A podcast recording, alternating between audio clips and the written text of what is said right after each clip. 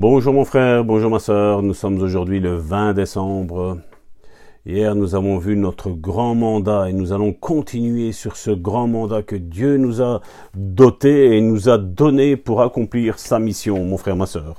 Aujourd'hui, 20 décembre, le titre de la méditation, c'est celui que nous avons pris hier. Le titre, non, le, verset biblique que nous avons pris hier est le même. Il se trouve dans Marc, chapitre 16, verset 17. Voici les miracles qui accompagneront ceux qui auront cru. Trois petits points. Le titre de cette méditation, voilà, comme ça je vais vous le donner. Je voulais déjà commencer par ça, mais non, non, non, non, non. Je voulais donner d'abord la priorité au verset, mon frère, ma soeur.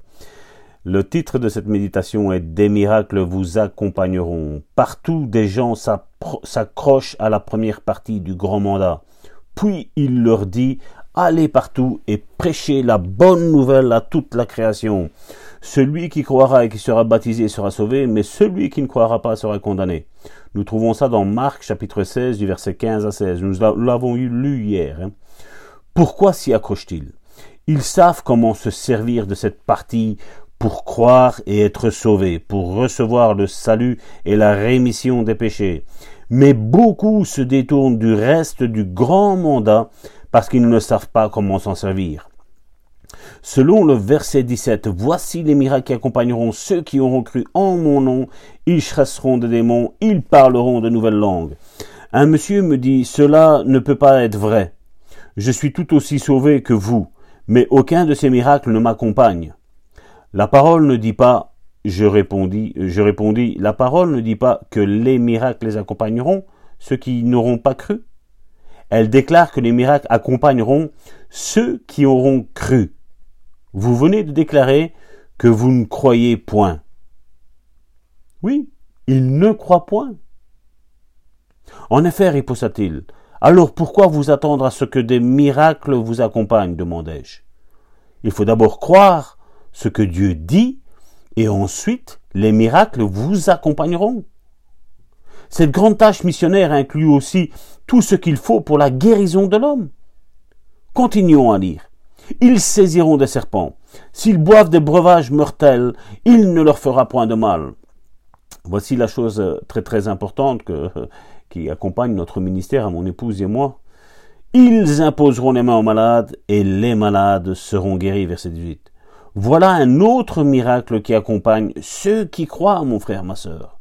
Alors aujourd'hui, nous allons faire une bonne déclaration, mon frère, ma sœur. Une bonne déclaration comme euh, depuis maintenant euh, un bon bout de temps nous les faisons. La bonne déclaration est je suis croyant, pas quelqu'un qui doute. Des miracles tels que le parler en langue, l'imposition des mains aux malades et le, et leur rétablissement m'accompagnent au nom puissant de Jésus. Je réclame cette promesse au nom puissant de Jésus-Christ. Oui, demain nous parlerons de la guérison, la guérison encore et toujours. Parce que s'il n'y a pas la guérison, à quoi bon servir Dieu? À quoi bon servir Dieu? Parce que Dieu sait qu'il y a beaucoup de malades.